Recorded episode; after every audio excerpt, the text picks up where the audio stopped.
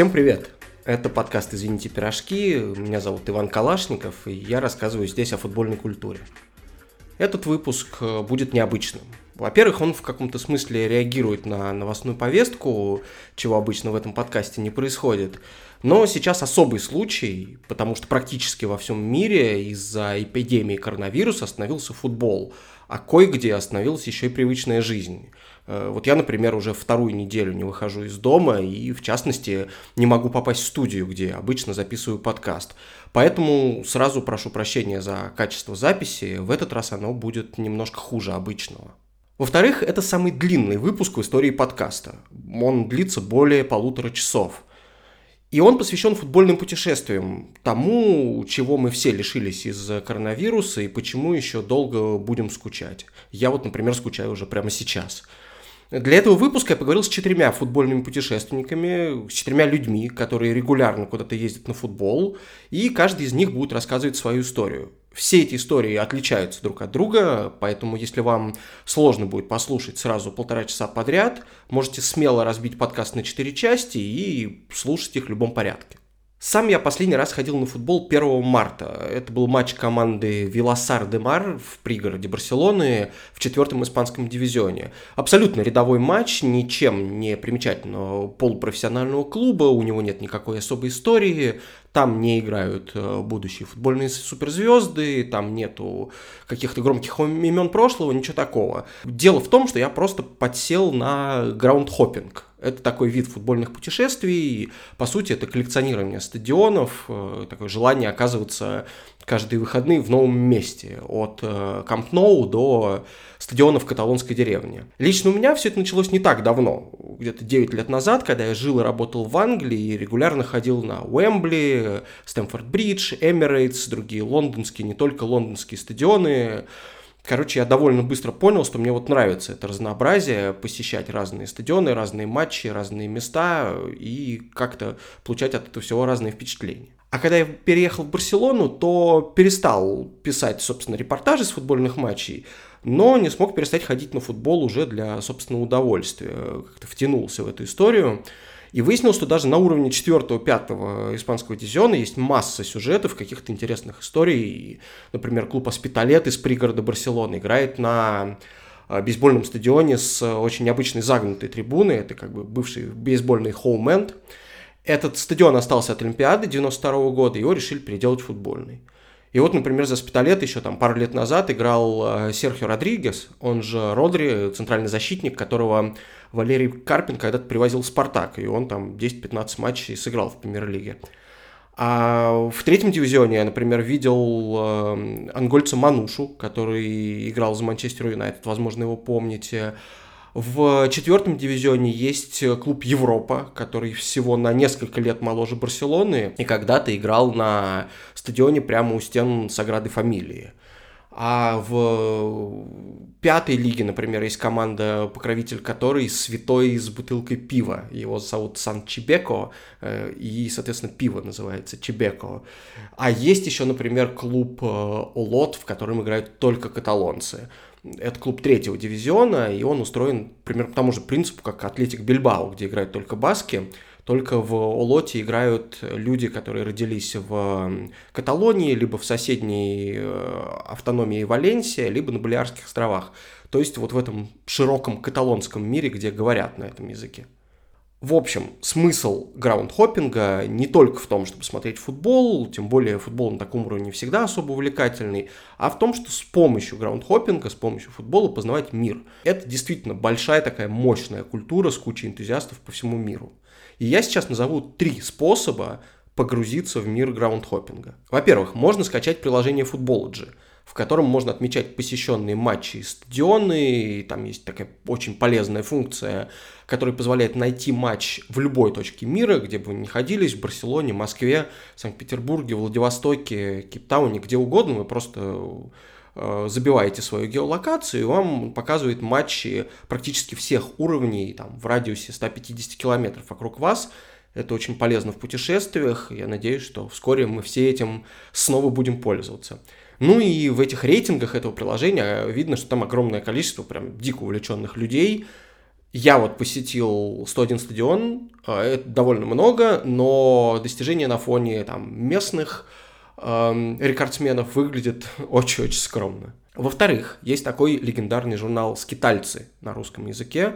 Он выходит с 2013 года, это прям фанатский журнал, абсолютно бесплатный, такой настоящий фанзин, настоящий сам издат, который можно найти в ВКонтакте, в LiveJournal, ссылка будет в описании. И там болельщики, которые ездят по России, да и по всему миру, ходят на футбол, публикуют свои отчеты. Очень классная штука. И третий способ, мой самый любимый, это следить за футбольной культурой всего мира в прекрасном телеграм-канале «Мог дома сидеть», название которого сейчас особенно актуально. Его ведет мой друг Влад, который уже появлялся в этом подкасте с рассказом про стадионы. И Влад не раз выбирался на футбол в очень необычные места, в Индонезию, Марокко, Гонконг, США и так далее.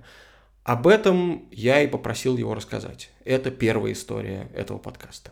Влад, когда мы с тобой разговаривали для подкаста про стадионы некоторое время назад, то ты сказал, что часто во время путешествий и поездок на футбол стараешься вообще понять, как все устроено в стране. И если в поездках по Европе мы более-менее представляем, что мы увидим как в городе любом, куда мы едем, так и на футболе, потому что люди, в общем, про это довольно часто читают, видят Бундеслигу, Премьер-лигу, Серию А по телевизору. В общем, это не является какой-то загадкой. А вот когда ты приезжаешь на футбол в каких-то более экзотических странах, и которые далеко, то какую ты выбираешь манеру поведения для того, чтобы попасть на футбол? Как найти билет, как соблюсти какие-то элементарные меры безопасности, вообще как себе устроить поездку на футбол в страну, которая для тебя неизвестно и непонятно? Ну смотри, во-первых, навсегда, когда я еду на футбол, я пытаюсь выбрать какие-то необычные места, и даже если это серия А или если это Бундеслига, то всегда можно найти не только матч Мюнхенской Баварии, на стадионе который, в принципе, обязан хоть раз в жизни побывать каждый футбольный фанат или футбольный болельщик, но всегда можно найти команду, которая отличается от большинства. Ну, то есть, например, там в серии А это может быть команда Бреша с своим там уникальным стилем, своей уникальной историей, со своим стадионом. И это один уровень потребления. А есть уровень потребления футбола такой, когда ты уже посматриваешь не на Европу, а на какие-то направления гораздо более далекие. И у меня были цели посетить в ближайшие годы Индонезию и Марокко, потому что очень часто можно видеть сумасшедшие всякие фотографии из этих двух стран. Ходит куча мифов относительно того, действительно ли там настолько классно, что об этом нельзя говорить, или там на самом деле супер уныло, и все это лишь хорошая работа фотографов. И вот в прошлом году мне удалось буквально в течение полугода посетить и Марокко, и Индонезию. И больше всего, конечно, я переживал по поводу поездки в Марокко, потому что чисто случайно мне выпала возможность попасть на самое главное дерби этой страны. Это Раджа Касабланка против Видад Касабланка. Я очень долго изучал вообще всю подноготную их противостояние и даже читал там журнал, один из своих любимых зарубежных, называется «Мундиаль», где автор писал, как он 4 раза за свою там карьеру журналиста пытался попасть именно на этот матч, и все 4 раза ему никак не удавалось, он, по-моему, там только с 5-го раза попал. Были супер какие-то меры предосторожности у него, он там нашел себе десяток людей, которые обещали ему там билет, которые его сопровождали, которые за ним следили, и чем больше я читал эти статьи, тем больше мне становилось как-то стрёмно, вот, и поэтому прям до самого момента поездки я все-таки пытался найти в этом североафриканском регионе какие-то знакомства, вот, и мне это удалось. Я нашел человека, который живет в Бейруте и болеет за ЦСКА. И подписан он оказался на все паблики, связанные с футбольным ЦСКА и даже с хоккейным ЦСКА. Вот, я ему написал в личку в Инстаграме, и он мне через, наверное, через недели две, видимо, ему долго пришлось искать, нашел мне контакты одной из главных ультрас-групп команды Раджа Касабланка. Вот. Эти ребята не говорят на английском. Видно было, что когда мы с ним переписывались в WhatsApp, они, во-первых, отвечали там раз в сутки, и видно было, что они, по-моему, пользуются переводчиком, потому что основной язык все-таки для них был либо арабский, либо французский.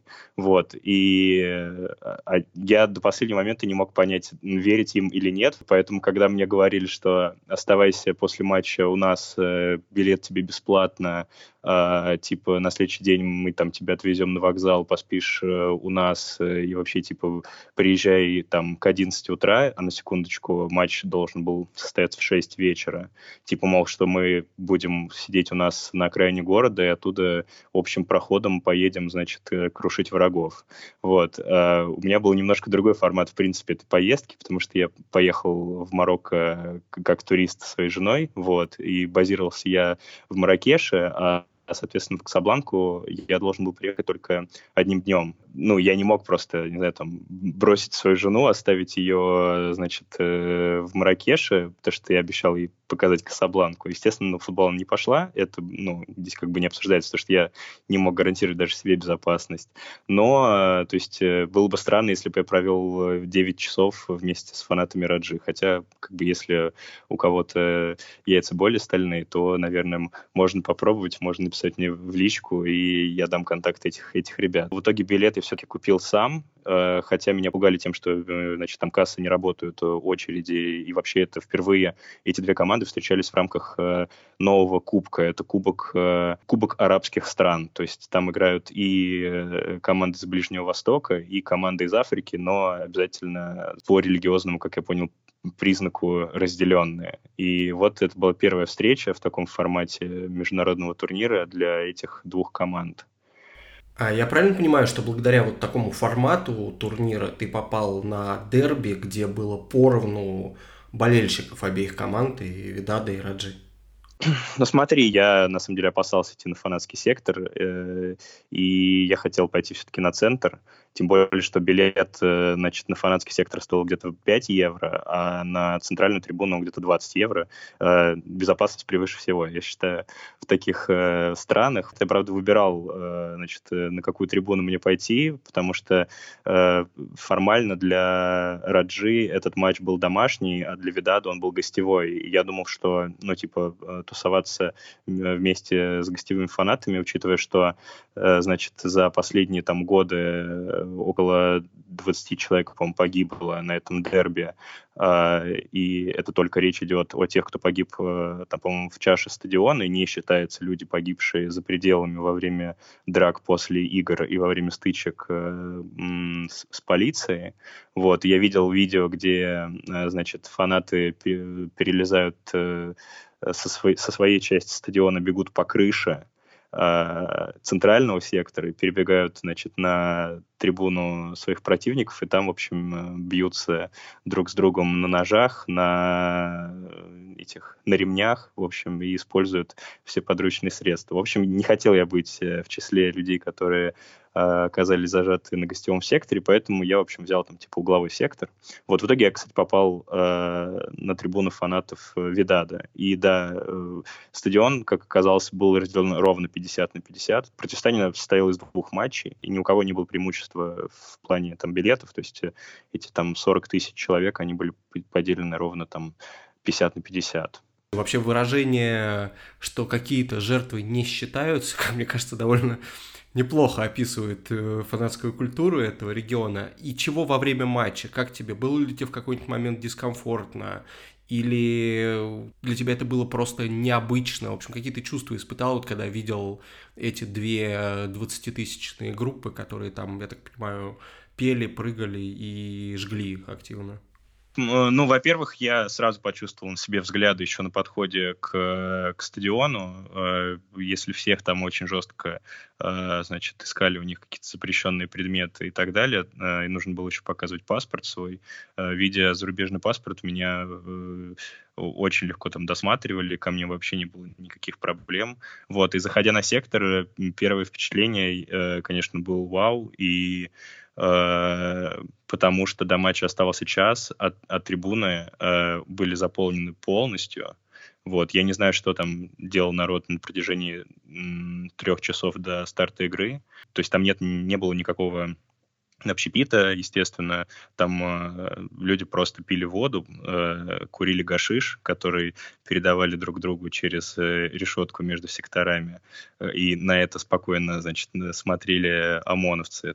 ОМОНовцев волновало только одно, это то, чтобы люди не перелезали через сектор, и не вот этот сам фанатский сектор, самый основной, рядом с которым я находился, чтобы он, типа, не был переполнен. И, заходя на стадион, я удивился не только количеству людей, а просто звуку, акустике и вот этому невероятному децибелу, который просто понесся, когда часть фанатов начала, так скажем, разминаться в пении.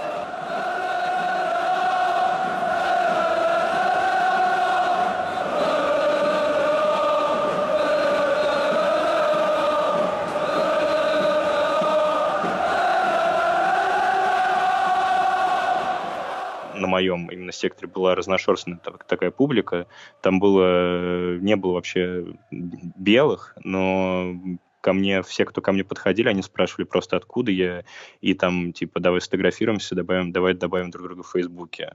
Вот, то есть я думал, что мне там реально, типа, нож приставят и скажут, типа, проваливай, ты, в общем, что здесь делаешь.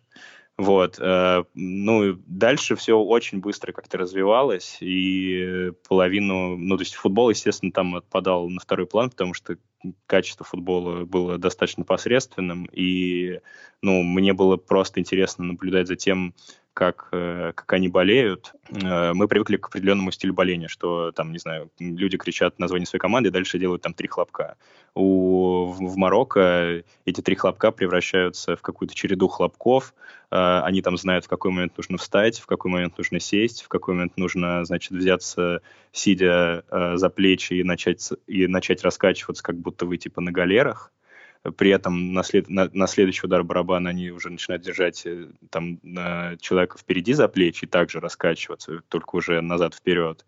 И, то есть, там не было вообще никакого... Ну, то есть, минимальное было взаимодействие между заводящими и болельщиками на трибунах, потому что такое ощущение, как будто они просто в общем трансе, зная совершенно, что будет дальше, пели свои песни. И мне очень понравилось, что там было мало знакомых мотивов, потому что мы привыкли, что там есть там итальянский стиль боления, есть английский стиль, вот это пение, и все мотивы, они друг у друга, как правило, заимствованы. Там я не услышал, наверное, практически ни одного знакомого такого полутона даже.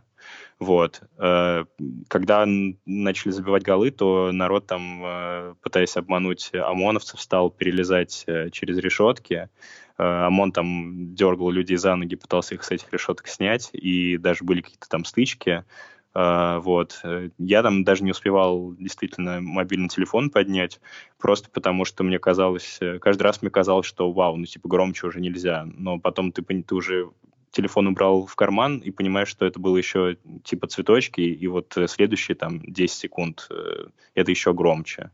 Вот. И самое вот еще, наверное, странное, это когда тебе кажется, что громче уже нельзя, но ты слышишь противоположную трибуну и понимаешь, что они кричат еще сильнее. То есть я оказался в таком неком трансе, и я просто не верил, что я в этот момент там нахожусь.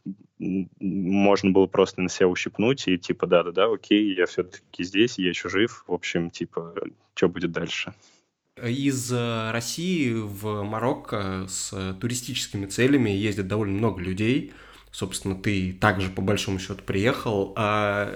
Ты бы посоветовал человеку, который интересуется футболом, ну, скажем, может быть, там не супер как-то подготовленный, прокачан в фанатской теме, вот просто человеку, который приехал на отдых, сходить на матч, не обязательно на дерби, а просто вот на домашний матч какой-нибудь марокканской команды. Это бы вот по соотношению безопасности, впечатлений и так далее. Ты бы скорее это рекомендовал или посоветовал бы, может, перед этим что-то изучить и подготовиться? Мне многие люди писали, кто-то хотел со своими там чуть ли не с детьми сходить, и не только на этот матч, но там на другие игры. Я просто в последние там полтора года очень активно слежу за матчами в Марокко, потому что они дают очень много контента. Вряд ли многие люди знают про команду Фар из города Рабат. Вот. Но эта команда по уровню там перформанс, который фанаты устраивают, по уровню там типа жести на трибунах, она не сильно уступает Радже или Видаду. И там есть очень много локальных дерби, и даже, то есть вы можете там пойти на какой-то матч, а это может оказаться, что это там юго-восточное тунисское дерби, и никто там не гарантирует вам какой-то безопасности. Я бы просто пытался все-таки найти бы контакты местных и не брал бы с собой, девушек, жен, потому что, там достаточно сложно, в принципе, за себя как бы не переживать. Когда у тебя еще есть человек, за которым тебе нужно следить, это типа еще тяжелее. То есть я бы, наверное, посоветовал только каким-то отъявленным психам, очень смелым ребятам все-таки пойти на футбол туда. А ты видел там женщин на трибунах на матче? Да, женщины там были, значит, мне очень понравилось, что когда я спустился там вниз, буквально там к кромке поля, стояла женщина, она была, естественно, одета по всем мусульманским канонам, и она качала ребенка маленького на руках, а при этом рядом с ней еще были там двое или трое детей, и эти двое-трое детей, они уже знали песни, они подпевали. На вид им было лет по 10. Шикарно. Смотри, еще более популярное направление у российских туристов – это Бали, Индонезия, и там ты тоже сходил на футбол. Расскажи, как это было. Такая же история с Индонезией. Мне тоже было очень интересно, потому что у них там есть примерно там 3-5 клубов, которые делают очень классные шоу с использованием вот этих многих плашек, модулей, и когда они там, поднимая в нужный момент определенные плашки, они там создают двигающуюся картинку. Вот. То есть у нас в России такое практически никогда не делали.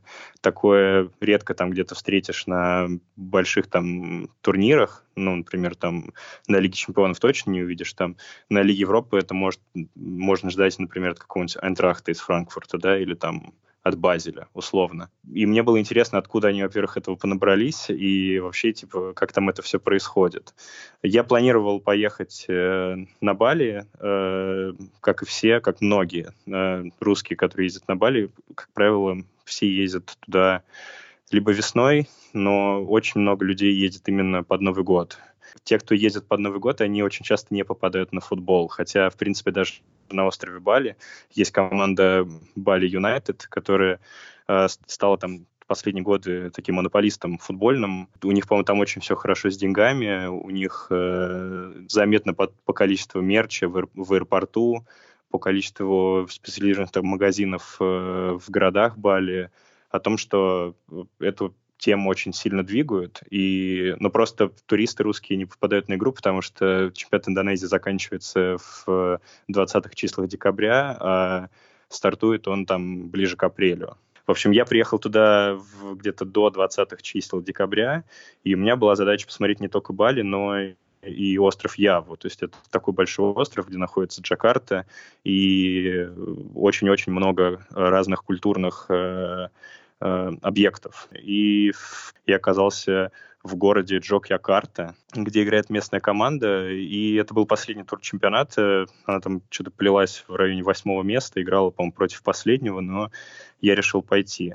В Индонезии очень интересно то, что, во-первых, опять же, высокий уровень агрессии на стадионах и рядом со стадионом. особый способ вообще передвижения на игру. Можно просто погуглить в интернете, как там команды, как фанаты разных команд ездят на выезд, они просто садятся на крышу поездов и электричек и вот таким табуном просто едут зайцем. Вот. И, опять же, очень большое количество там смертей. Связано это, во-первых, с плохой... с тем, что стадионы достаточно старые все, с тем, что очень плохо работает полиция. Я могу это подтвердить, потому что я просто, когда зашел на стадион, я увидел, что там местный ОМОН, он особо там не обладает никакими костюмами космонавта, и вместо дубинок у них были просто деревянные дубинки, просто из дерева. По безопасности в Индонезии для белого человека это идеальная страна, потому что никто тебе ничего не сделает. Я это проверил на собственном, примере. Количество людей, которые подошли ко мне во время игры, я думаю, что больше, чем 20 человек.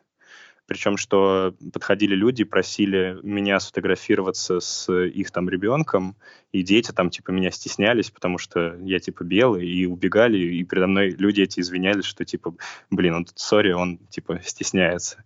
И было классно, когда я шел там по трибуне, и на меня там показывали пальцем, и кто-то, человек, с которым я же сфотографировался, он показывал другим на телефоне фотку со мной, типа, мол, выпендривался, что вот там у меня есть фотка, а у тебя вот типа нет. Они такие все милые ребята, что когда во втором тайме началась, драка с перекидыванием фаерами и камнями между двумя секторами, где вроде должны располагаться фанаты одной и той же команды, вообще это странно, потому что минут за 15 до этого они все были очень улыбчивые и такие, дружелюбные. Вот, я там попал под проливенный дождь, ощутил на себе этот сезон дождей, потому что дождь был такой силы, что не видно было там перед тобой, что происходит в метрах в 5. И игра прерывалась где-то, наверное, 5 раз. Не из-за того, что было куча фаеров, там, всяких бомб, и не только на фанатских секторах, но и на центральных секторах, а просто потому, что невозможно было играть в футбол, мяч просто не двигался. И этих остановок было около 5, и каждая из них была там где-то, наверное, минут по 7. Это очень сильно било по игре. Но игра, признаемся, была... тоже где-то уровень, наверное, ПФЛ, и даже количество голов, а там было забито где-то около 5 или 6 мячей. Эти все голы были с каких-то нелепых добиваний. Мяч там застревал, в грязи или там просто отскакивал от, задних точек там защитников. То есть, опять же, к сожалению, я бы не сказал, что это поездка ради футбола, это поездка именно ради того, чтобы посмотреть на людей, познакомиться с ними. И там не было крыши на фанатских секторах, и в какой-то момент я услышал, что мне кто-то кричит, и увидел, что мужчина лет, наверное, 60, стоит с своими детьми в количестве 3 штук, и они укрываются огромным брезентом. То есть это как если бы они, оторвали рекламный щит и держали его над головой. Таким образом, эти люди скрывались от дождя, они, видя, что я промок насквозь уже, они меня позвали, и мы стояли с ними 20 минут, смотрели матч, они со мной пытались заговорить на каком-то языке, то есть английского они не понимали, но я понимал только название команды и кивал им, намекая, что да-да-да, наши парни, самые крутые. А что тебе в таких поездках удается узнать и понять помимо футбола? Может быть, какие-то культурные особенности жизни именно в этих странах и городах? Слушай, меня, кстати, на самом деле еще удивило, это же просто непривычно то, что ты заходишь на стадион и видишь, что во время матча или перед матчем очень много людей молятся в специальной комнате. То есть Индонезия – это одна из самых крупнейших стран, исповедующая ислам по количеству людей, и, соответственно, Марокко тоже мусульманская страна. Для них наличие молильных комнат, больших в потрибунном помещении – это... Как я понял, это обязательный элемент, который должен быть на стадионе. Еще говоря о том, какие эмоции нам может подарить футбол в плане постижения местной культуры, это знакомство с местным транспортом. То есть, например, в Индонезии я добирался до стадиона, используя местный аналог Uber. Это тоже приложение, оно занимается доставкой людей на такси, доставкой еды, но при этом самым дешевым вариантом перемещения является то, что ты можешь заказать в любую точку себе человека на скутере, и он за тобой приезжает и просто отдает тебе, значит, шлем, который у него специально припасен для пассажиров. Шлем этот брендированный, вот, и ты просто едешь вдвоем с человеком по совершенно дикой скорости, с особенностями местного вождения. Едешь до стадиона, проезжая при этом джунгли. Согласись, это не самый частый антураж, который можно встретить, например, в Европе. Еще по атмосфере на стадионе, вокруг него, я хотел бы отметить то, что то, чего уже давным-давно нельзя делать на стадионах в России или в Европе, все еще можно делать в той же Индонезии или в Марокко. Я сейчас говорю не только о том, что люди продают на стадионе наркотики, или то, что они могут предложить себе выпить какой-то непонятный алкогольный напиток, видимо, местного производства, напоминающий коньяк по запаху, по крайней мере. Но еще и то, что для них посещение стадиона — это полная свобода действий. То есть ты бросил свой скутер там, где ты захотел у стадиона. Ты можешь во время матча стоять на крыше сектора или забираться на мачту осветительную. Ты можешь прямо во время игры, не знаю, просто сидеть на полу в подтрибунном помещении и общаться со своими там друзьями, знакомыми, хотя в этот же момент идет матч. То есть мы иногда говорим о том, что вот, типа, фанаты, им футбол по барабану, но в тех странах, где футбол реально любят, и он является просто частью повседневной жизни, люди относятся к футболу именно таким образом. Стадион — это место, где выплескиваются эмоции, где человек себя чувствует свободной единицей. Я уже сказал, что когда я жил в Англии, то очень много ходил на разный футбол, на разных стадионах, не только вот, там, на статусных, но и в нон-лиге, то есть в полупрофессиональной, в любительской лиге. Это все, что ниже 4-го дивизиона. И там невероятное тоже количество историй абсолютно на любом уровне, потому что в Англии, в принципе, богатая футбольная культура, очень-очень долгая история, поэтому можно обнаружить там, в 5-м дивизионе клуб Forest Green Rovers, это первый официальный вегетарианский клуб в мире.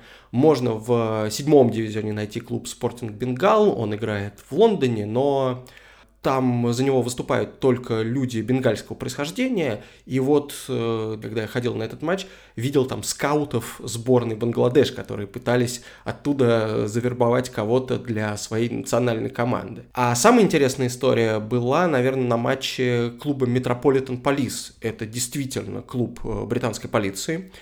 Там даже в команде, когда я туда ходил, было 2 действующих полицейских.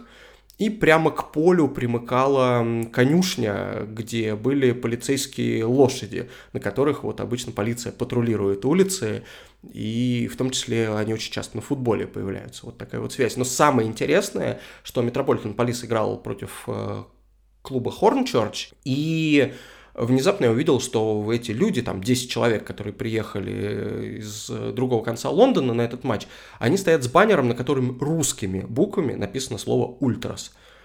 Я ужасно удивился, побежал к ним выяснять, откуда у них вообще это, почему у них написано на слово по-русски, и выяснилось, что там есть какой-то 17-летний паренек, который когда-то в школе по обмену ездил учиться в Санкт-Петербург, учил там совсем немного русский язык, и вот вернулся к себе, написал слово «Ультрас» и ходит теперь с ним на матч. Естественно, он никакой не «Ультрас», а обычный болельщик, но история прекрасная. И таких историй в нон-лиге очень-очень много. А главный популяризатор английской нон-лиги на русском языке – Мария Макарова, моя подруга, которая работает на Око Спорт, а раньше была на Матч ТВ и НТВ Плюс. В выпуске про футбольное телевидение я уже рассказывал про Машин YouTube-канал, он называется «Нон-блог», ссылка будет в описании. И самое удивительное в этом, что там вот довольно много сюжетов про непрофессиональные клубы, но в этих сюжетах стабильно появляются люди уровня Карри Невилла, Пола Гаскойна, комментатора Мартина Тайлера и даже музыканты группы Libertines Карла Барата. То есть вроде бы это футбол какого-то низкого уровня, но тем не менее там тоже случается масса всего интересного. Об этом я решил поговорить с Машей лично. Маша, вот ты ездишь в Англию уже почти 10 лет, да, по несколько раз в год. Расскажи, с чего вообще началось твое увлечение этой страной и ее футболом? Ну, на самом деле, ты прав, в Англии первый раз была в 2011 году, в январе. Мы ездили, снимали сюжет для футбольного клуба вместе с Тимуром Журавелем. И мне там очень понравилось, то есть это оказалась именно та страна, которую я себе представляла, когда слушала английскую музыку, читала New Musical Express, смотрела какие-то английские фильмы, читала книги. И, в общем, я заочно любила Англию уже тогда. Ну, и английский футбол тоже я начала смотреть, когда его по спорту показывали со Стогниенко, и даже немножко раньше, еще когда Елагин комментировал, не помню, на каком канале это было, мы были совсем маленькие и смотрели это еще по черно-белому телевизору. Вот, и, в общем, уже тогда мне стало понятно, что Англия — это что-то такое, что надо обязательно посетить и проверить, так ли это круто, как мне казалось. И оказалось, что это даже еще лучше, чем я думала. Потому что, вот, например, район Кэмден, лондонский, он оказался совершенно невероятным. То есть я даже себе такого представить не могла, что такое рок-н-ролльное место на земле есть. Что везде музыканты играют в клубах, которые могут вполне оказаться будущими Либертинс и так далее. Но как бы мне вскружил голову Лондон совершенно не футбольным образом.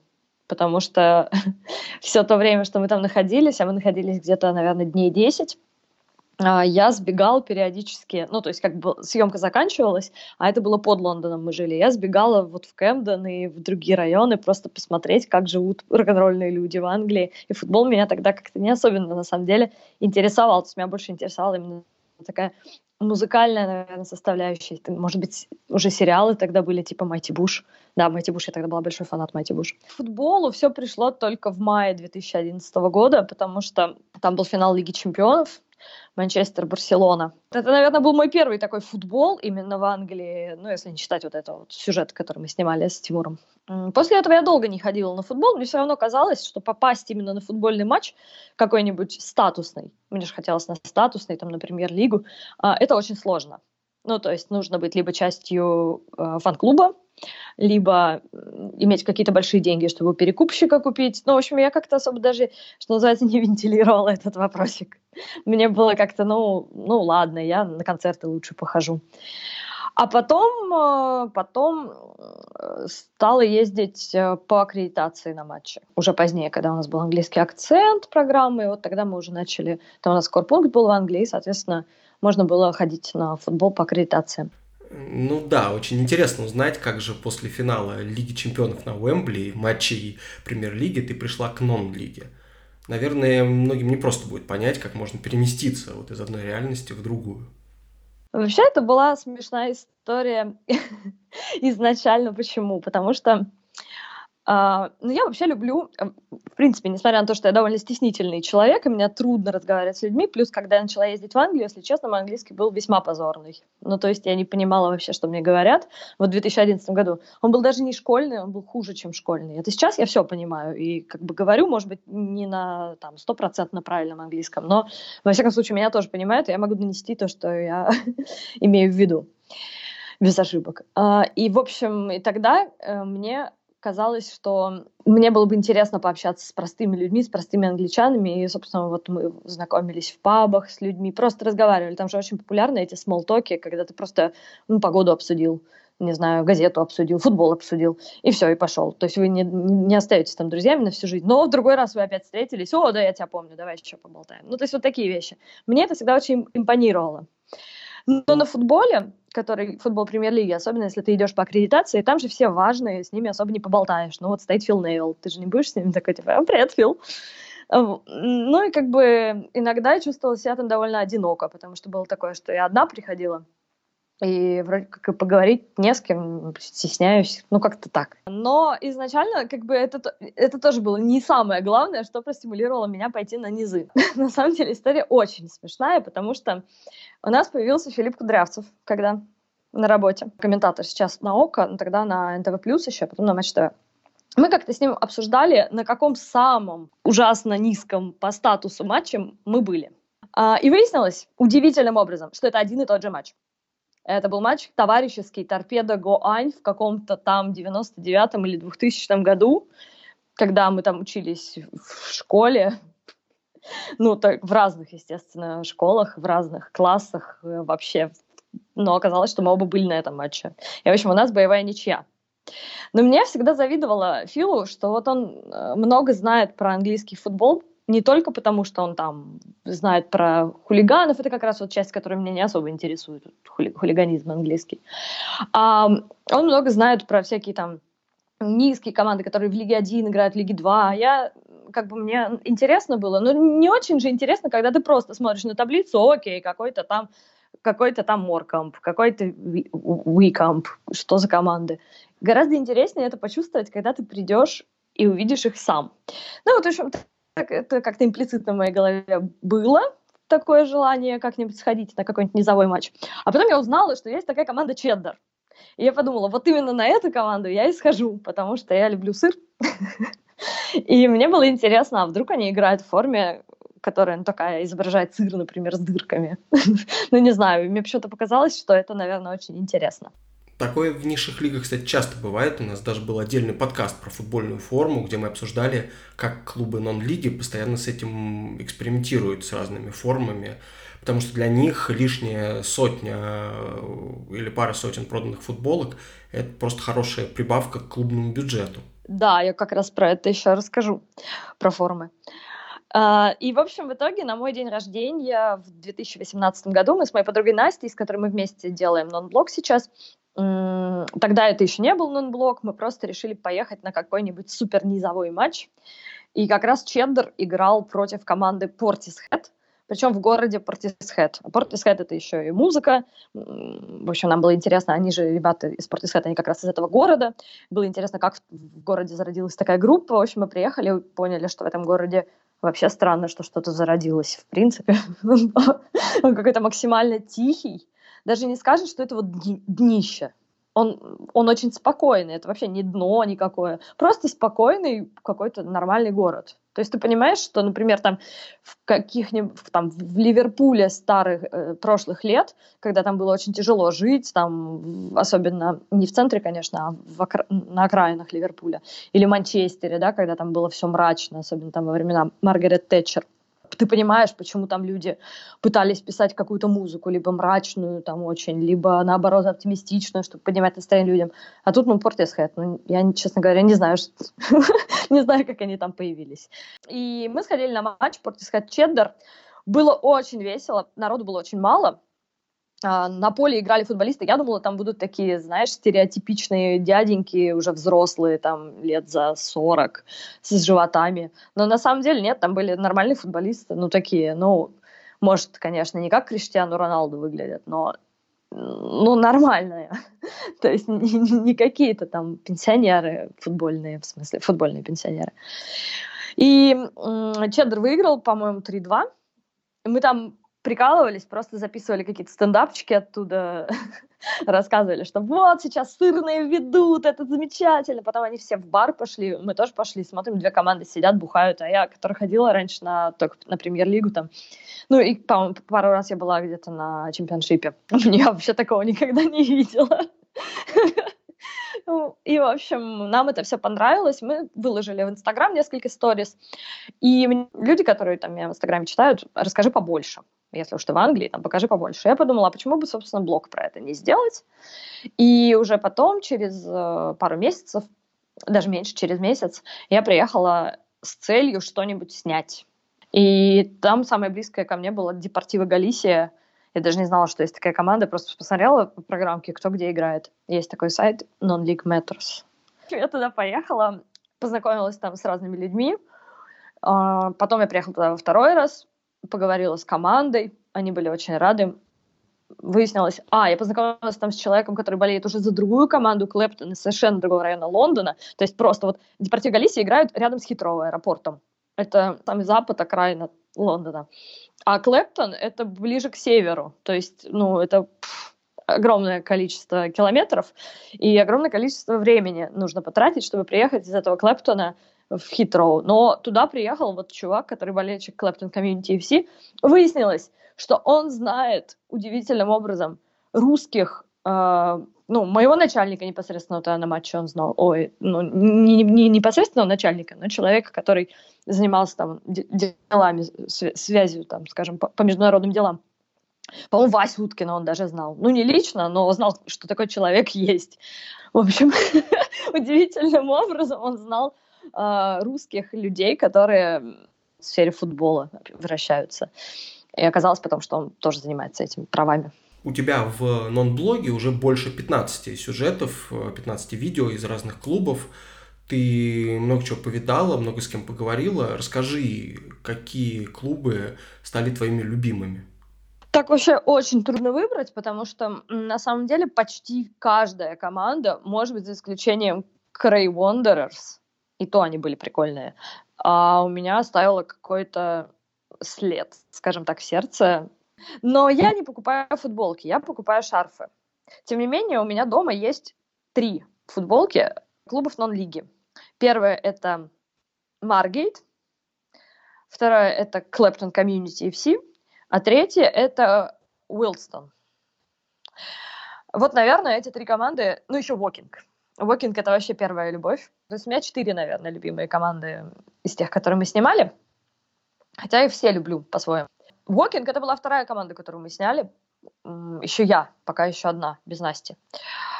И я почему поехала в Уокинг? Потому что незадолго до этого у нас на канале было превью к Кубку Англии. Там Уокинг должен был играть с Уотфордом, по-моему.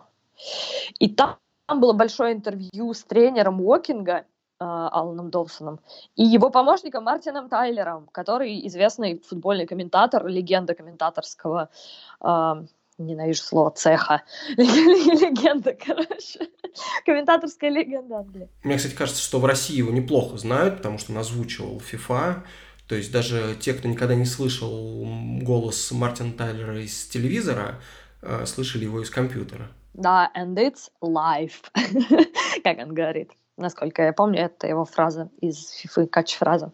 В общем, я особо в «Фифу» не играю, но Мартина Тайлера знала. И я подумала, вот было бы здорово снять «Уокинг», потому что там этих людей я хотя бы знаю, кто это. То есть трудно ехать в гости к клубу, где ты вообще в лицо никого даже не знаешь. Ну, ты можешь, конечно, там провести какой-то ресерч, там, посмотреть на этих людей. Там, но все равно маловероятно, что ты их угадаешь, например, когда они мимо тебя пройдут. В принципе, всегда хорошо ехать в какой-то клуб, если у тебя есть какая-то цель — поговорить с кем-то конкретным. И Уокинг я заранее не писала. Хотя вообще, наверное, обычно это стоит делать. Ну, я же журналист, я могу доказать, что я журналист. То есть не просто какой-то человек там с камерой пристает, как к Мартину Тайлеру, наверное, пристают люди просто так иногда. Но мне повезло, что Мартин Тайлер, несмотря на то, что они выиграли. Да, по-моему, они выиграли в тот день. И я его довольно долго ждала в пабе как раз вот в этом местном. Ну, там же в нон-лиге почти у каждого стадиона есть свой паб. Я его дождалась, он причем последний уходил, он же не знал, что его кто-то ждет. И он согласился со мной поговорить. И, в общем, он был очень рад со мной поговорить. Сказал, что я молодец. Я потом ему прислала этот выпуск. Правда, там русскую речь я не переводила на английский. Я только недавно решила, что я займусь этим вплотную. Потому что в Англии, оказывается, это всем интересно. Ну, тем, во всяком случае, про кого я снимаю. И, в общем, Мартин Тайлер, вот это был человек, который, наверное, убедил меня в том, что надо продолжать это делать. Потому что это что-то такое, что мало кто делает, и мало кто знает о том, что в нон-лиге английской действительно, но без привлечения, каждая команда совершенно отличается от других. Вот, потом я сказала, Клэптон Комьюнити и все, это вообще любовь, ты посоветовал как раз на них сходить. Это был, по-моему, первый выпуск, который мы делали с Настей. Мы опоздали очень сильно, потому что мы перепутали стадионы, есть же 2 Клэптона. Есть просто Клэптон, а есть Клэптон Community FC, который отсоединился от этого Клэптона в 2018 году. Да, в 2017 они поссорились с владельцем, болельщики активные, они поссорились с владельцем Клэптона, а 18 февраля создали уже свой клуб Клэптон Комьюнити FC. Естественно, им пришлось начинать с низов, с 12-го дивизиона, по-моему, который они тут же выиграли, на другом поле, совсем не в Клэптоне. В общем, все с нуля. Но их знают в мире гораздо больше, чем вот тот старый Клэптон, который существует с 19 века, если я не ошибаюсь. Потому что они антифашисты, они очень громкие, они одни из лучших болельщиков в Лондоне, несмотря на то, что их мало, ну, объективно мало, да, их там, ну, от 300 до 1300, скажем так, приходят на стадион. Но они очень шумные, они известны своими левыми взглядами, их рок-звезды приходили к ним в свое время, еще когда они были старым Клэптоном, там Серж Пиццорна из Касабиан приходил к ним, Франк Тернер, по-моему, к ним приходил. И когда они уже отсоединились, они стали все свои вопросы решать, естественно, народным голосованием. У них такое, социализм такой. И они придумали выездную форму в цветах испанского республиканского флага. Естественно, в Испании все сторонники этого дела. В Каталонии, я бы сказал, да. Ну, за пределами Мадрида. Да, Клэптон приезжал в Барселону играть товарищеский матч с местной антифашистской командой. Это было очень громко, очень дружелюбно, бодро. И Вова Стагденко об этом даже сюжет снимал. Можно посмотреть у него на канале. Да. И понятно, что в Испании все очень проперлись. Опять же, те, кто, скажем, сторонники левого движения, да, в первую очередь. И в Германии очень многие, особенно фанаты Санкт-Паули, естественно, тоже поддерживают Клэптон Комьюнити FC. И мне ребята из Клэптон Комьюнити FC, с которыми я теперь тоже дружу, рассказывали, что даже там где-то в Аргентине они, какие-то их знакомые ездили в Аргентину, встречали людей в футболках Клэптона, и где-то в Румынии, короче, где только их не было. И вот, собственно, да, они прославились именно этим, своими взглядами и своей футболкой. Вот смотри, благодаря тебе мы знаем, что можно приехать на матч нон-лиги и запросто встретить там селебрити типа Мартина Тайлера или Гарри Невилла на матче Солфорда, или увидеть какого-нибудь знаменитого фаната типа Уэлстон Рейнджера. Кстати, обязательно посмотрите выпуск про Уэлстон, он шикарный. Я к чему? Понятно, что для англичан это все довольно привычная история, а вот как они реагируют на тебя? Как они тебя встречают? Как к тебе относятся? Как оценивают тот факт, что ты снимаешь про них видео и потом его будут смотреть в России? Я ни разу не столкнулась с негативом вообще. То есть я не скрываю, естественно, что я из России, там, несмотря на то, что, может, там между нашими странами какие-то недопонимания на политическом уровне есть, на бытовом, человеческом уровне я вообще этого не чувствую. Ну, то есть вот ты спрашивал, сколько раз я была в Англии. Мне кажется, это приближается к сотне сейчас за эти годы. Почему? Потому что, существуют лоукостеры, и за последние несколько лет благодаря лоукостерам я много налетала, потому что если в Англию можно съездить примерно за столько же, сколько в Питер, то как бы можно гонять хоть как бы каждый месяц, да, если время еще при этом есть. И плюс у меня есть где жить, потому что жилье — это же самая главная проблема. То есть меня часто спрашивают, там, ты что, миллионер, что ли, летать в Англию? Но у меня просто друзья есть в Англии, Настя и Даша Конурбаева, у которых можно остановиться. А это как бы сразу очень сильно делает поездку дешевле. Потому что, конечно, отели там нереально дорогие. Даже не самые хорошие. Вот. Ладно, это такое отступление. И болельщики, обычно им интересно, почему мне интересно. Вот скажем так. Всегда есть стереотипы. Если девушка там ходит на футбол, в Англии в меньшей степени есть этот стереотип, но все-таки есть, то, может быть, она приходит там с мальчиком, а может быть, она приходит на футболистов красивых посмотреть. Есть такая тема. В Англии этого гораздо меньше, то есть сейчас на матчах премьер-лиги там и женщины, и дети, и кого только нет, и все вместе, и никто ни на кого не говорит, типа, чего вы тут забыли. Вот, но чтобы вот так прямо настолько погружаться в тему нон-лиги, которая, казалось бы, иной раз понятно только жителям местного комьюнити. Как в Маргейте, например. Маргейт — это абсолютно... Это город, который находится на побережье, он небольшой, туристический. И команда Маргейт, она абсолютно семейная, что называется. Туда ходят дети, туда ходят родители, дедушки, бабушки с собачками. В общем, когда там появляется какой-то другой человек, новый, для них это удивительно. Но в то же время они рады. То есть у них нет такого, что типа, а что ты к нам пришла? Зачем? Иди отсюда. Мы хотим тут быть закрытым клубом. Такого нет. Я, во всяком случае, такого вообще не встречала. Они в Клэптоне мне были рады. Ну, как бы в Маргейте были рады. В Уокинге. В Уокинге вообще было великолепно. То есть не было такого, чтобы кто-то сказал, да, чего тут из России шпионы, зачем вы приехали. То есть как бы то, что нас там ненавидят, это вообще неправда никакая. Ну, не знаю, может, кто-то сталкивался, конечно, но вот я сколько не была, вот уже там 16 клубов, 15. Еще ни разу такого не было. Вот. И они всеми силами стараются помочь мне, во всяком случае. Не знаю, может быть, они просто... Ну, я же говорю, что я журналист, и как бы, может, они знают, что...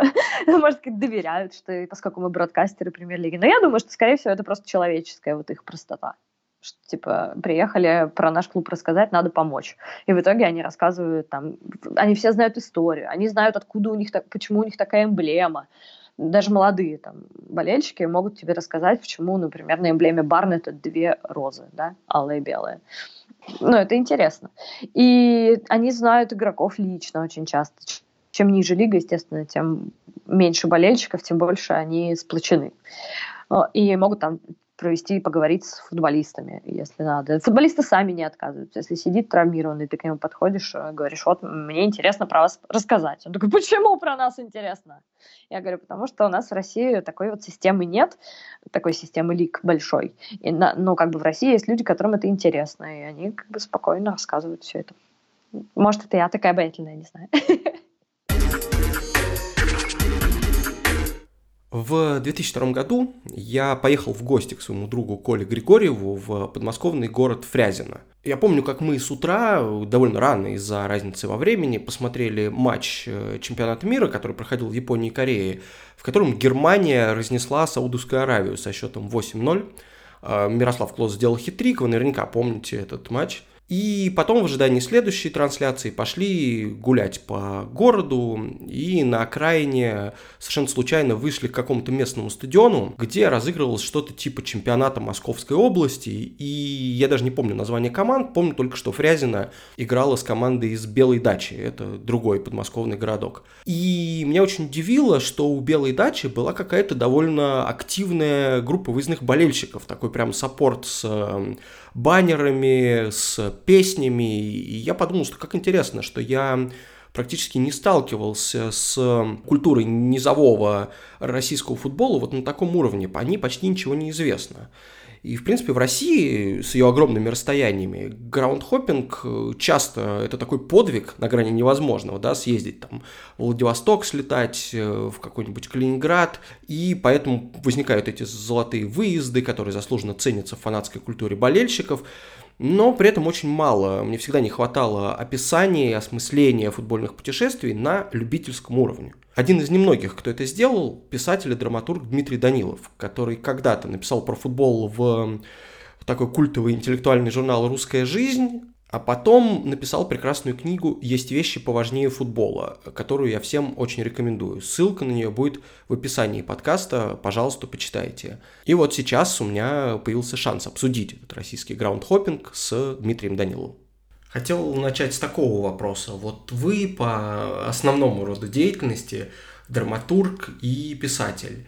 Вот как вы объясняете вашим друзьям и знакомым, среди которых не очень много футбольных болельщиков, как футбол в вашей жизни вообще уживается с театром и литературой? Наверняка же многие не раз недоумевали, откуда вообще в сфере ваших интересов появился футбол. Ну, бывает такое недоумение. Часто многие удивляются, но я им объясняю следующим образом. Мне футбол интересен не просто как вот как самый игровой процесс, а мне футбол интересен как часть культуры. Как, я бы даже сказал, во-первых, как часть культуры, а во-вторых, как метафора всей жизни. Вот как бы футбол для меня такая мощная, очень яркая метафора всей жизни. Как так получилось, я не знаю. То есть вот англичане каким-то случайным образом придумали такую игру, в которой вот все, что есть в жизни, все то есть в футболе. Великие драмы, великие трагедии, великие триумфы, герои, полиции. Смешное, трагическое, ужасное, там вот есть все. И поэтому футбол мне интересен как такой культурологический феномен, потому что я хоть и болельщик уже долгие годы, но я никогда всерьез в футбол не играл, только на каком-то дворовом уровне, на школьном, и все. Вот, поэтому у меня интерес такой, скорее, культурологический. Ну, а культура меня в силу моей профессии интересует, естественно. А как у вас появилась идея написать книгу про футбол? Вот вы болеете за московское «Динамо», регулярно ходите на стадион, но почему вам захотелось как-то зафиксировать этот опыт в литературной форме? У меня давно, много лет сидела где-то в уме мысль что-то написать о футболе. Вот футбол, он для меня, честно должен сказать, никогда не был на первом месте среди моих интересов. Вот. Тем не менее, он всегда, вот, с подросткового, с раннего возраста, он всегда мне так или иначе был интересен. У меня был длительный период охлаждения этого интереса, но все равно он сохранялся. И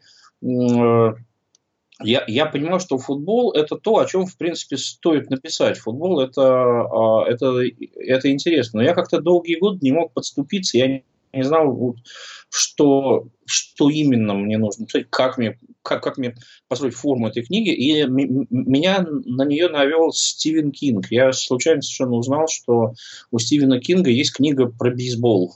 Она называется, если я не ошибаюсь, по-английски «Faithful», в русском переводе «Болельщик», по-моему, называется. Стивен Кинг, он болельщик клуба Бостон Ред Сокс, знаменитый бейсбольный клуб, за который болеет вся Новая Англия, это вот северо-восточная часть США.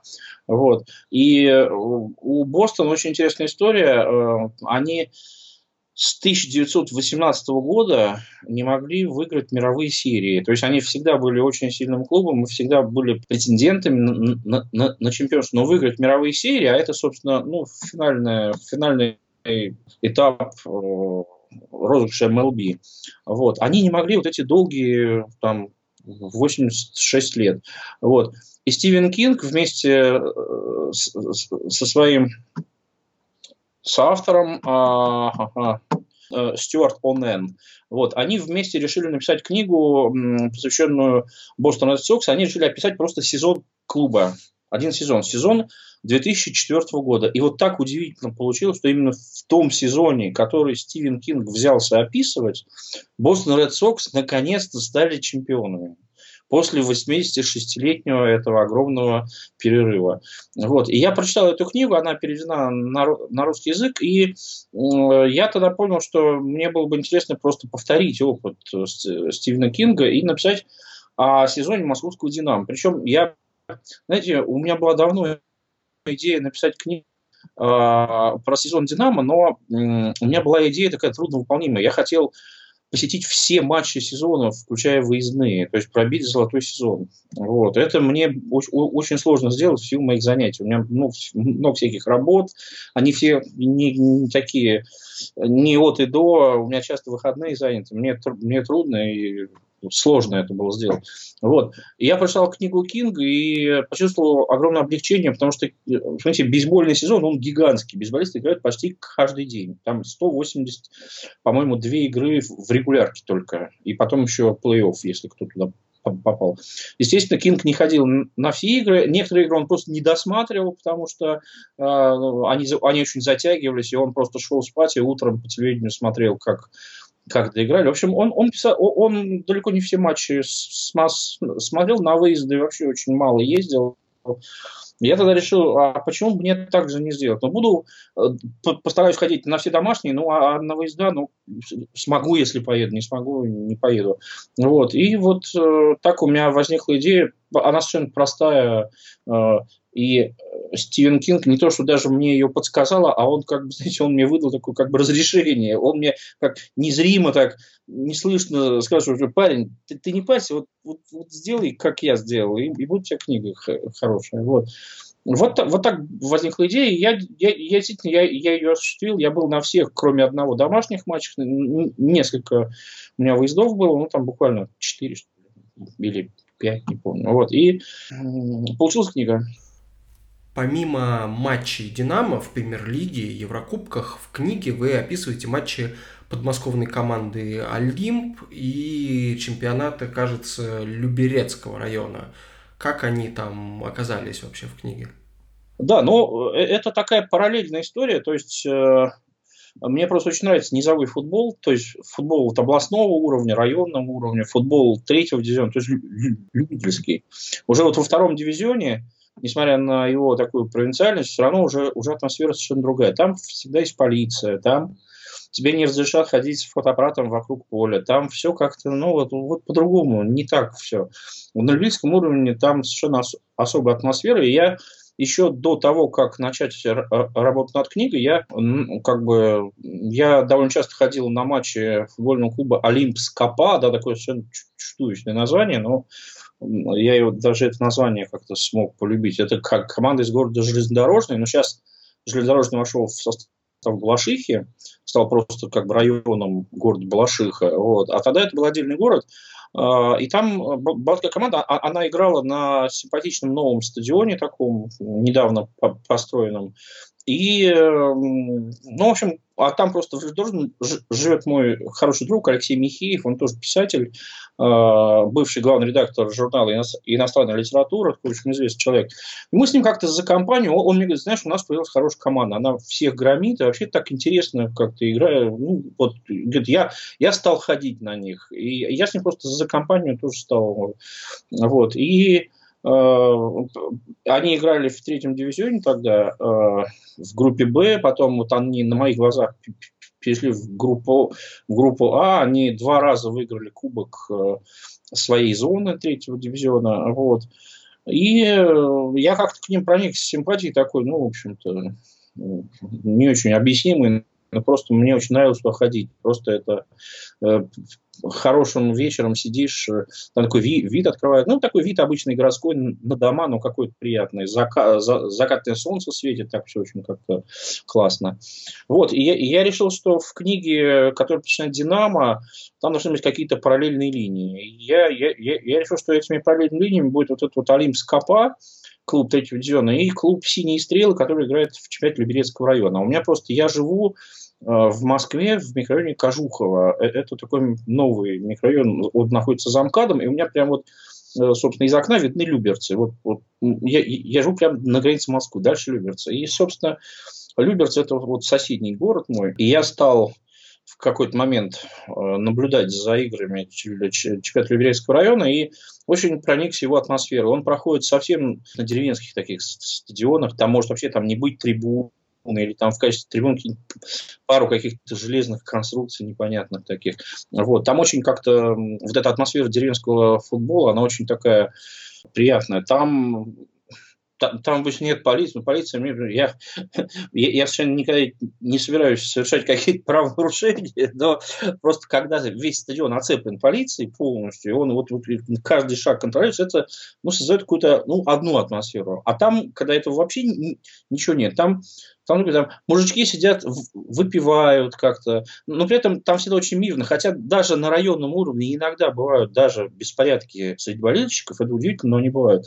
Я ни разу их не видел, я уже много хожу на районный футбол, я лично ни разу не... Ну, я знаю, что они бывают, может быть, вот раз в год где-то вдруг кто-то там сильно напился, с кем-то подрался, но в целом там очень такая идиллическая мирная обстановка, игроки, болельщики знают игроков, игрок заменяется, выходит с поля, ему протягивают бутылку пива, он там ее начинает с ними выпивать. Это же такая свойская, деревенская, абсолютно мирная атмосфера, где никто не...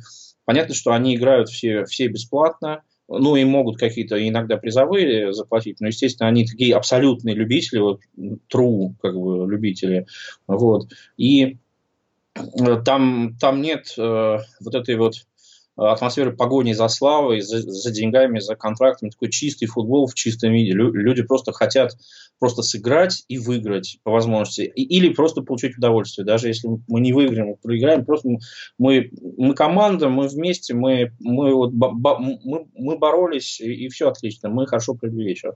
Это создает такую очень приятную атмосферу.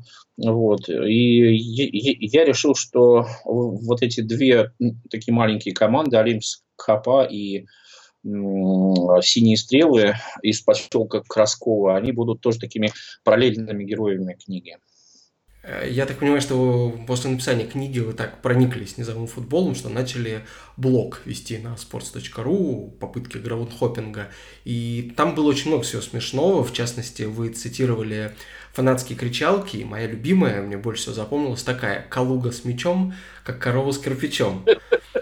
Понятно, что многие матчи и стадионы на таком уровне похожи друг на друга, но наверняка там можно увидеть и услышать что-то уникальное. Вот какие вам больше всего запомнились?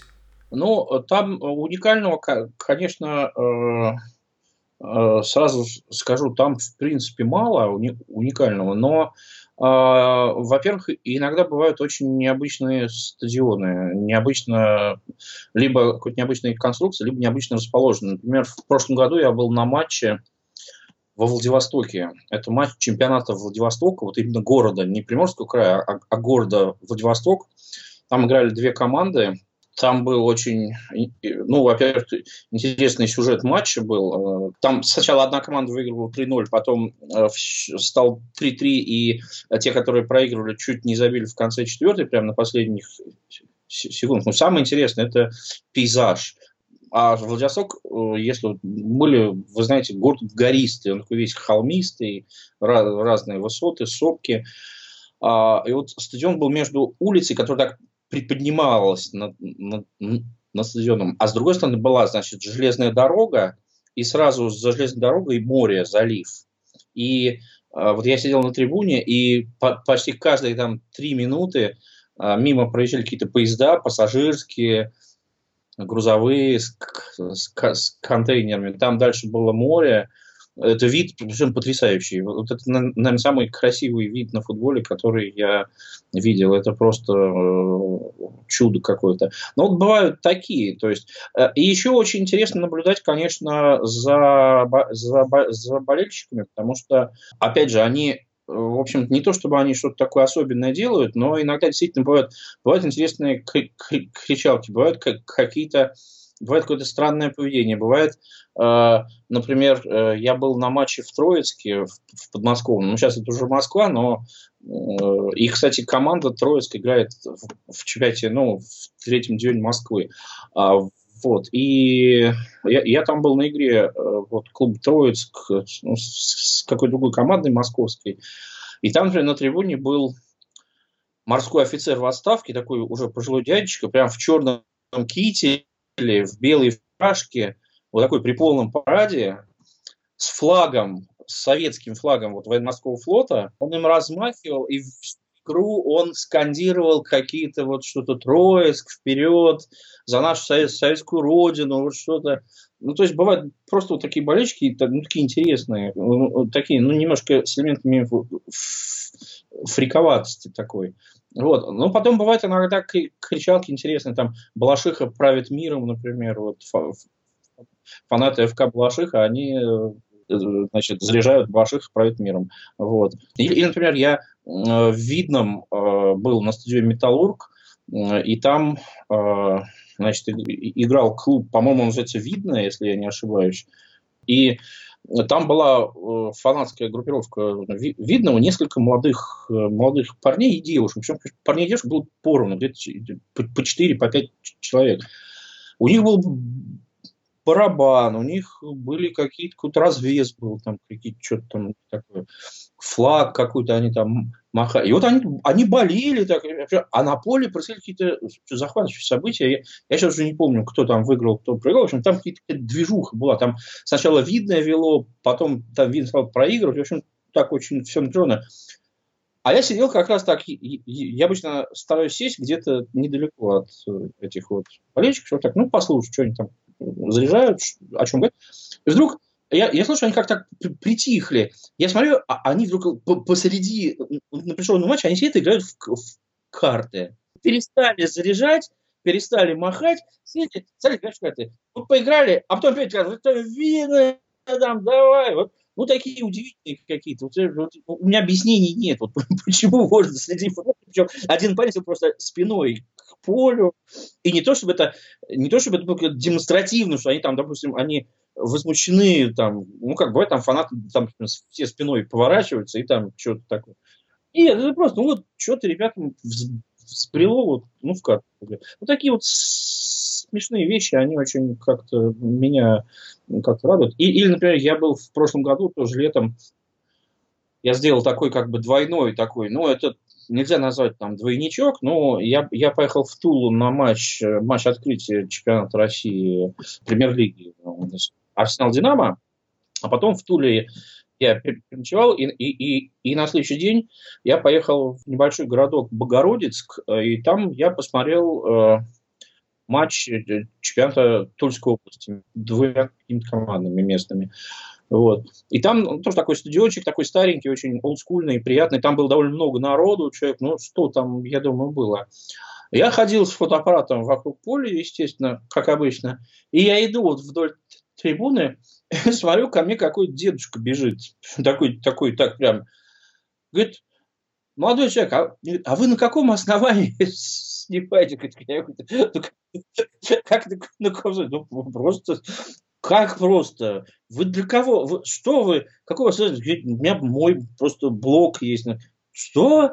Блог? Ну, я говорю, ну, знаете, у меня вот в интернете, у меня вот свое издание. Я говорю, издание? Вы про нас напишите? Да, да, конечно, пишу, все, видите, я...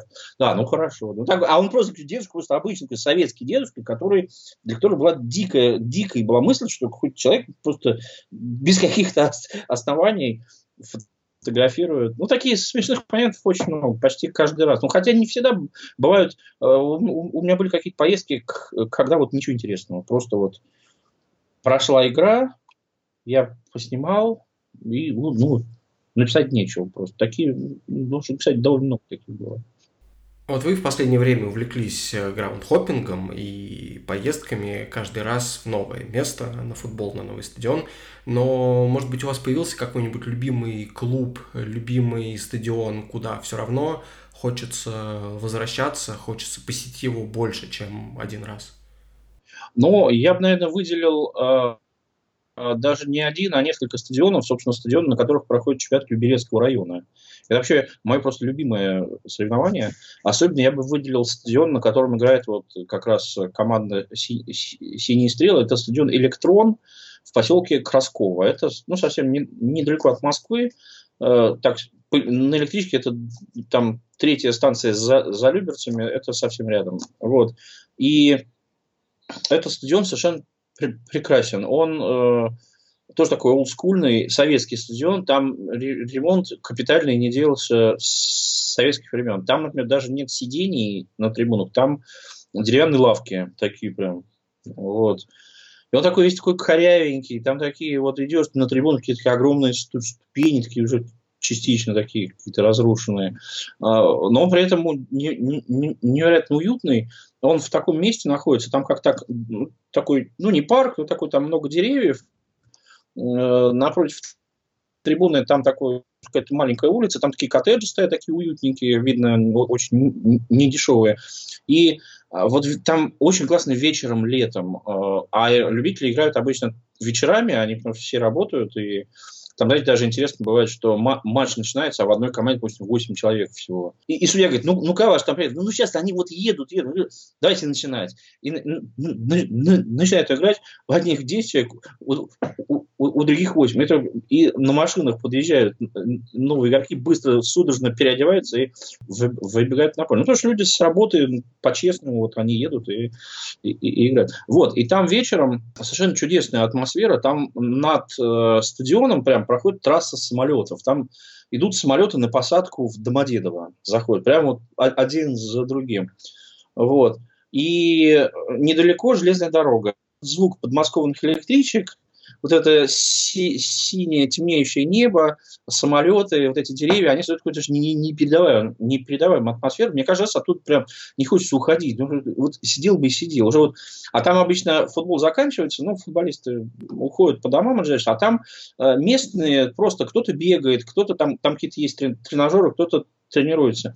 Я обычно там сижу очень долго, пока не сильно. Просто там сижу, как-то вот наслаждаюсь этой атмосферой, и потом уже когда стемнеет, еду домой. Вот, наверное, этот стадион, мне на него всегда как бы хочется ходить часто, хотя, конечно, в целом мне, естественно, интересно открывать новые стадионы, новые города.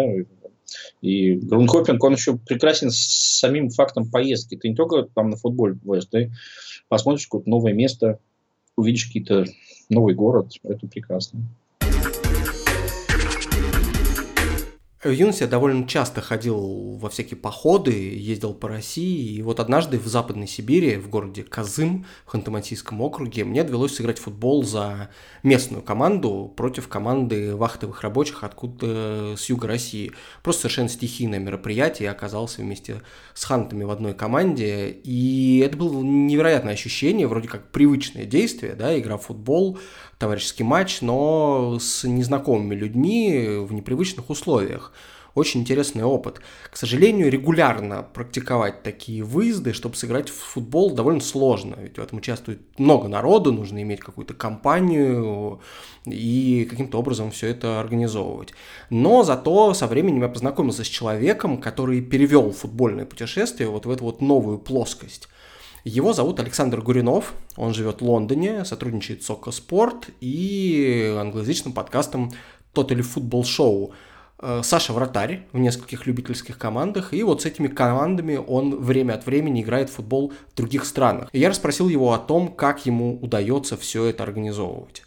Кстати, Саша уже давно главный спец по России и вообще локальная звезда в англоязычных подкастах, а сейчас он впервые появится в русскоязычном. Саша, ты уже больше 10 лет ездишь по миру и играешь в футбол в разных странах в составе разных команд. При этом все они любительские.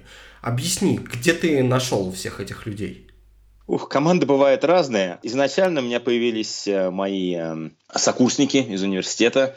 Ребята, с которыми я учился в колледже в Оксфорде. Мы вместе играли несколько лет в футбол. И через некоторое время мы договорились, что все-таки надо за границу тоже сыграть. Вот. Так что в течение где-то 10 лет, или даже больше, мы ездили по разным заграницам. Потом были болельщики Ливерпуля.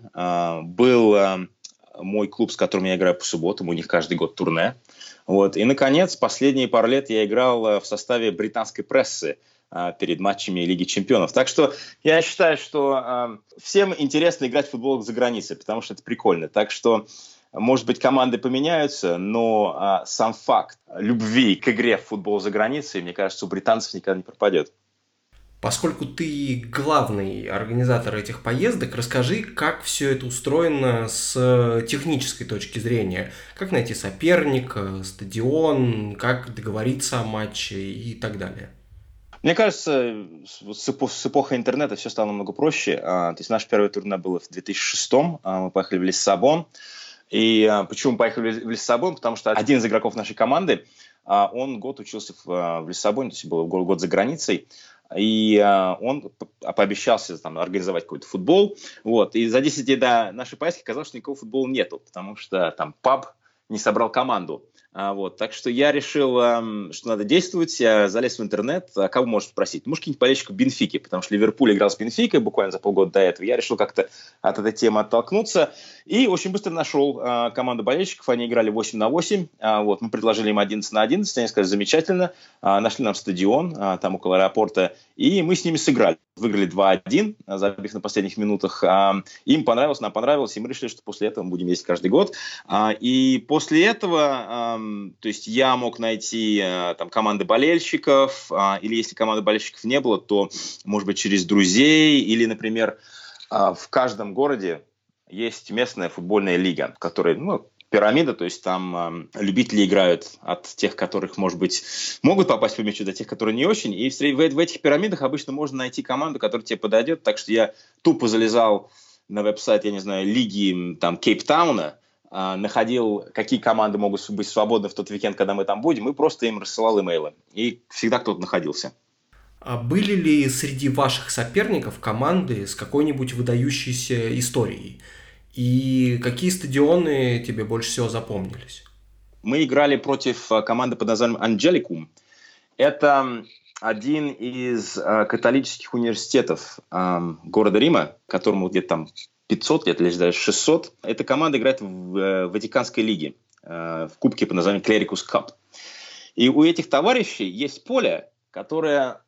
Ну, как бы, то есть ты смотришь с поля и видишь вот Святой Петр вот прямо там от 400 метрах от тебя. То есть это совершенно шикарный локейшн. Мы очень долго разбирались с очередным католическим университетом, которому принадлежит это поле, чтобы они дали нам там сыграть. Все эти разные там колледжи, университеты, как оказалось в Риме, то есть некоторые там берут народ из Северной Америки, некоторые берут там из Южной Америки, другие там берут из Азии. Нам попались южноамериканцы, мы их обыграли с счетом 1-0, я на последней минуте взял пенальти. Правда, после этого я не брал пенальти следующие 3 года. Наверное, какая-то там... Расплатиться за это надо было. Я бы сказал, что это карма, но я не уверен, есть ли у католиков такое понятие. Ну, я не знаю, то есть мы как команда Крайстчёрч, потому что изначально же Крайстчёрч, мой колледж, был основан кардиналом Уолси, вот, а потом заново основан Генрихом VIII, то есть тот чувак, который ушел от католической церкви. Так что, может быть, мы как бы победили за англиканцев, грубо говоря. Вот. Но из других интересных локейшнов, мне очень понравилось, когда мы ездили в Белфаст в 2014 году. Мы там играли против команды болельщиков Клифтон-Вилла, но мы сыграли на стадионе Клифтон-Вилл, небольшой клуб на севере Белфаста. За 10 дней до нашей поездки к ним проезжал в Лиге чемпионов Селтик. Я обыграл их 3-0, что ли. Вот. И почему там нам можно было сыграть? Потому что там искусственное покрытие. Вот. Так что в обычные дни просто можно арендовать поле. И это самый старый стадион Ирландии вообще. Так что было достаточно колоритно. Опять же, нам было интересно, потому что я...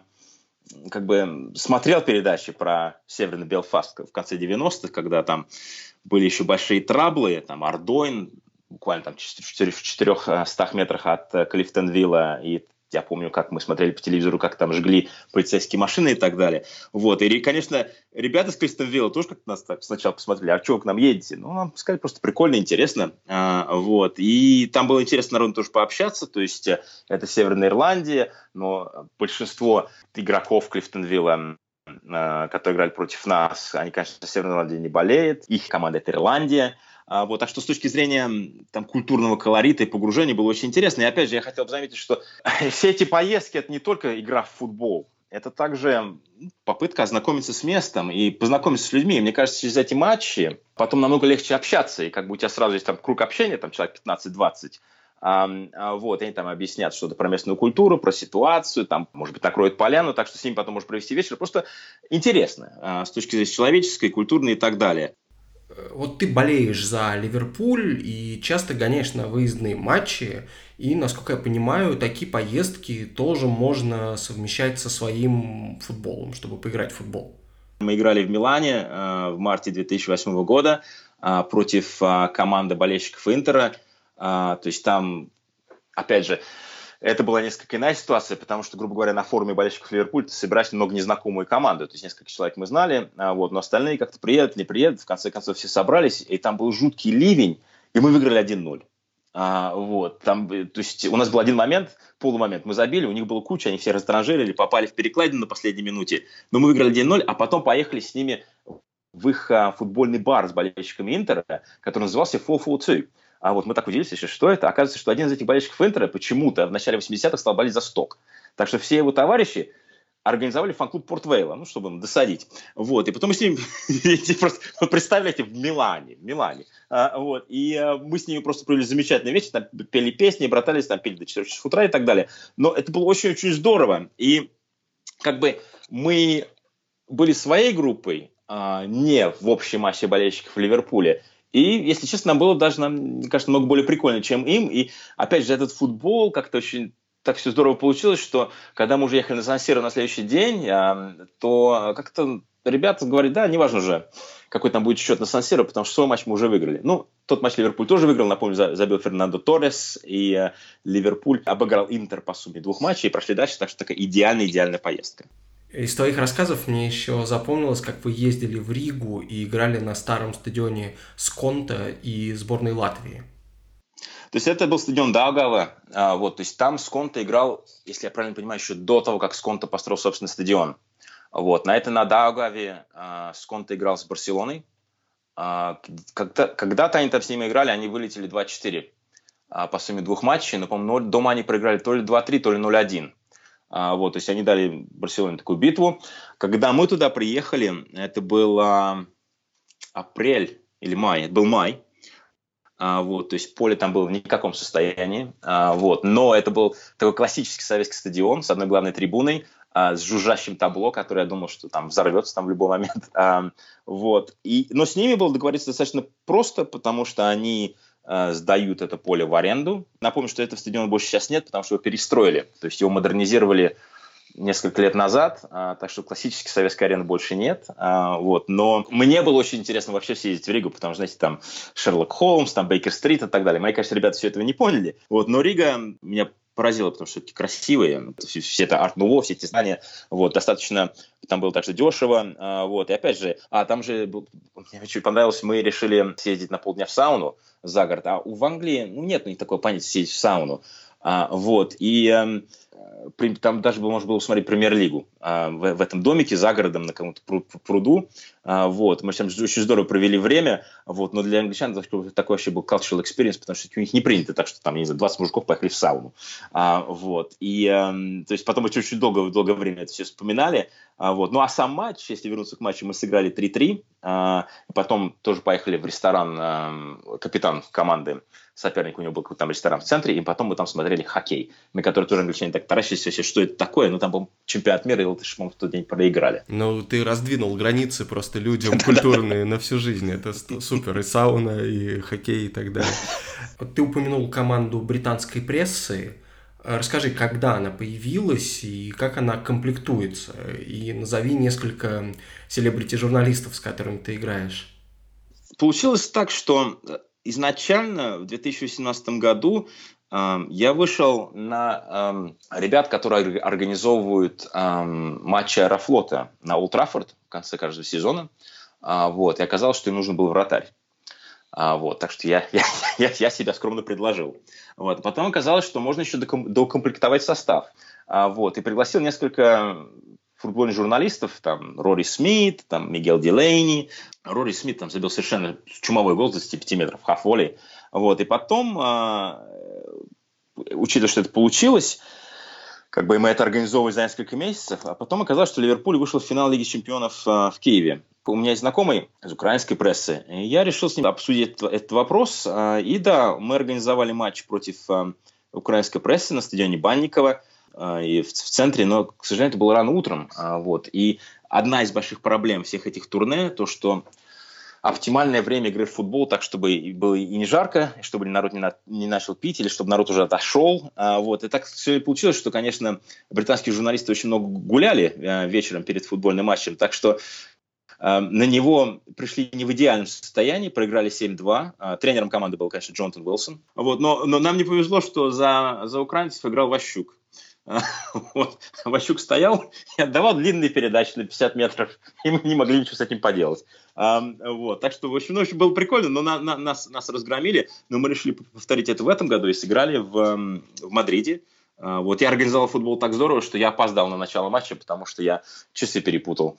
У нас был играющим тренером тренер Аквитана Станли, который хороший друг Саймона Хьюза, известный ливерпульский журналист. Конечно, за нас опять играл Джеймс Пирс, который освещает Ливерпуль, там Хоникштайн, в общем, все имена. И в Мадриде мы проиграли 4-5, при этом чуть не сравнили счет на последней минуте, так что получилось тоже очень здорово. А потом Ливерпуль еще и выиграл Лигу Чемпионов, так что идеальная поездка. Но опять же, это все организовывалось как, я просто, народ знал и просто написал, интересно ли вам будет сыграть. Вот. И как оказывается, видите, всем интересно сыграть в футбол за границей. К сожалению, на эти матчи мы пока еще не вытащили Джейми Каррагера, но, может быть, в следующий раз, когда Ливерпуль выйдет в финал. Уже, получается, не в этом году. Насколько я знаю, Джонатан Уилсон вас не только тренировал, но и как-то играл левого защитника в одной команде с тобой. Не могу не спросить, хорош ли он на поле. Я думаю, что Джонатан Уилсон первый скажет, что все-таки он скорее думает, чем играет. Вот. Он, насколько я понимаю, даже предпочитает хоккей на траве. Вот, так что нет, он, то есть он знает, что как игрок он звезд с неба не хватал, но видите, как многие великие мыслители, не обязательно он был шикарным игроком. А и напоследок расскажи, пожалуйста, какой примерно бюджет у такой поездки на человека?